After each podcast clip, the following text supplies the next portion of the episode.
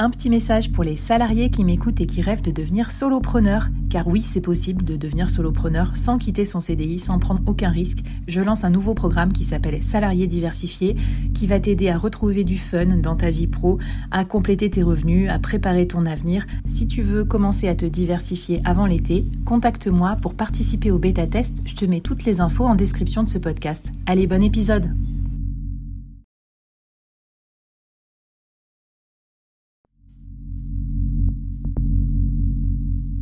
À quoi ressemblerait ton business si tu pouvais être épaulé par les meilleurs experts? Avoir un board de rêve disponible 24h/24 pour t'aider, répondre à tes questions? Je suis Flavie Prévost et ce board, je l'ai créé pour toi dans ce podcast. Tu es dirigeant, entrepreneur, freelance ou tu vas bientôt te lancer? Ne reste pas tout seul dans ton coin. Inspire-toi des conseils des meilleurs chaque jour par ici, à mon micro. Et si tu l'oses, on te mettra au défi parce que nous, ce qu'on aime bien, c'est te faire progresser vite et bien. Alors bienvenue à toi, bienvenue dans ton board et bon épisode.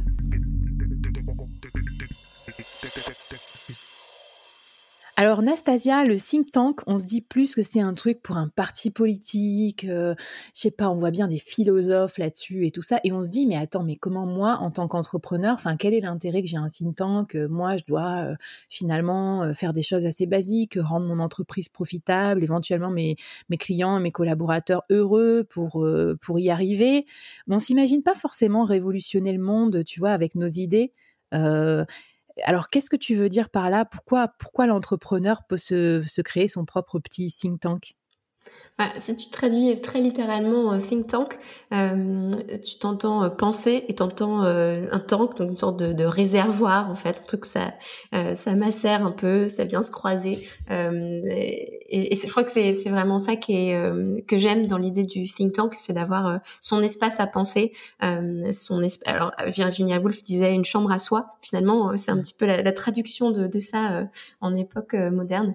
En fait, on nous demande de penser différemment pour penser des nouveaux produits ou services. Je crois que l'objectif ici, c'est d'arriver à trouver des nouveaux insights, à décanter les idées qu'on a pu lire ou écouter.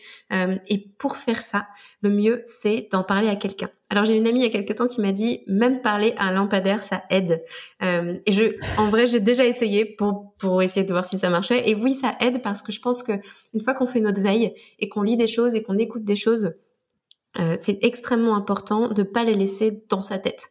Et donc, pourquoi créer un think tank personnel ? C'est simplement pour en parler et pour parce que le processus de pensée du langage va faire en sorte qu'on va devoir, par nécessité, assembler nos idées.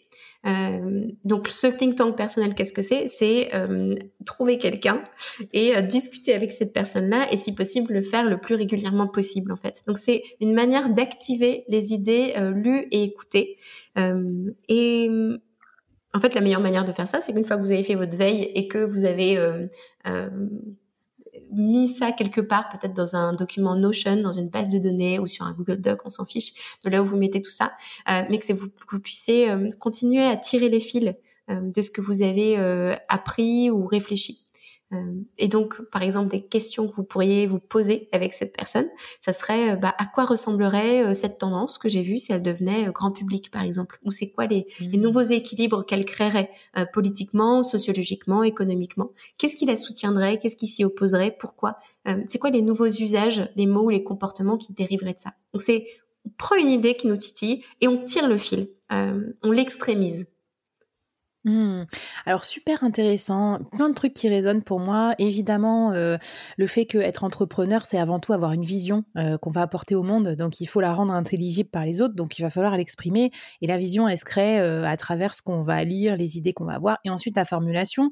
Deuxième réflexion, on est vraiment dans une époque où la formulation, elle est absolument nécessaire, que ça soit par des écrits, pour écrire des articles, pour écrire des posts, pour se montrer en vidéo, pour produire des podcasts. On voit bien maintenant que tous les entrepreneurs sont presque contraints d'être leur propre auteur, autrice, réalisateur. Enfin voilà, on est tenu de s'exprimer là-dessus. Et puis troisième idée, et là c'est plus une question pour toi Nastasia, cette histoire de personnes qu'on trouve avec laquelle on discute, comment on l'a choisi ? Est-ce que c'est un autre entrepreneur ? Est-ce que c'est quelqu'un du même environnement que soi ? Est-ce que c'est un ami ? Est-ce que c'est quelqu'un de plus vieux, plus jeune, différent de soi, ou au contraire qui en est au même stade, par exemple un autre solopreneur? Qu'est-ce que tu nous recommandes là-dessus? Ça peut être tout ça, ça peut être tout ça à la fois. Moi, je le fais dans deux cadres particuliers. C'est-à-dire que j'ai un projet qui s'appelle Tropique du Futur et ma partenaire qui s'appelle Julie, que j'ai rencontrée dans un incubateur de start-up. Donc, à la base, on partage un même écosystème. On conseille des start-up, elle sur le business model, moi sur des questions d'expérimentation. Donc, on partage ça, mais en même temps, elle est ingénieure, elle est un peu plus âgée que moi, elle aime pas qu'on dise ça. Elle a 10 ans de plus que moi, on vit pas du tout les mêmes vies, elle a des enfants, j'en ai pas. Et c'est ça aussi qui rend cette richesse, c'est qu'on mélange des mondes. Elle donne des cours à l'école de guerre économique, et en fait, on plonge nos deux univers et ça fait des choses géniales, ça fait des étincelles. Et on retourne chacune des sujets qui nous intéressent, avec la vision de l'autre qui est assez différente. Et un autre contexte dans lequel je fais ça, c'est que je travaille avec un collectif d'entrepreneurs un collectif de consultants autour de l'Institut des futurs souhaitables. Pour le coup, là, on est plus nombreux et en fait, on fait ça aussi et on fait ça un petit peu différemment, mais en fait, c'est tout aussi riche en fait. Et là encore, on a des profils plutôt différents avec des personnes qui travaillent la systémie, qui sont très, par exemple, accompagnement d'entreprises en bicorp, qui travaillent beaucoup sur le développement durable, qui font de la recherche sur le biomimétisme. Donc, moi, je dirais que la diversité de profils est très intéressante pour réussir à faire sortir des choses un peu nouvelles, des idées qui nous titillent. Don't you know? Talking about a revolution sounds like a whisper. Don't you know? Talking about a revolution sounds like a whisper.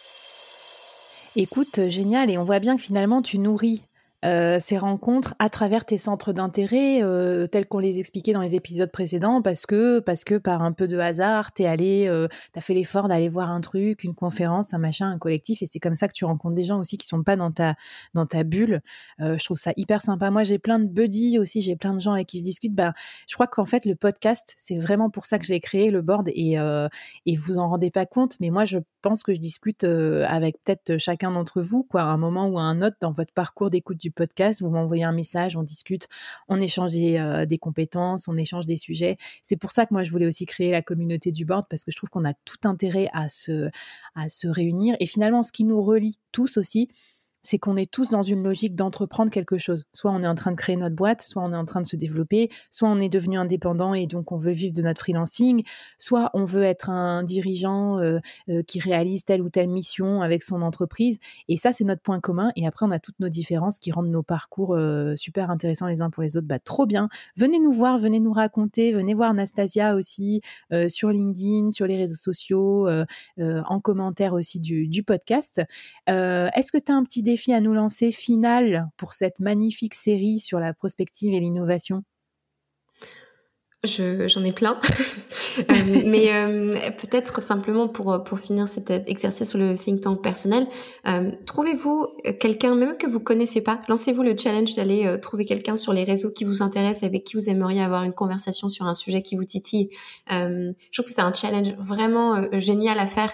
Et moi, j'ai commencé il y a 10 ans à aller contacter des personnes qui me semblaient un peu inaccessibles et en même temps qui me passionnait de parler avec eux, et ça marche en fait. Les gens sont là pour vous répondre, pour discuter.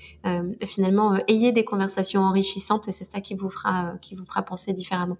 Donc le challenge, c'est peut-être de trouver un binôme et puis de vous caler 30 minutes par semaine. En fait, plus c'est régulier, mieux c'est. Avec comme intention derrière, je crois que c'est quelque chose qu'on n'a pas encore dit dans cette série d'épisodes, c'est que avec pour intention de passer à l'action derrière en fait.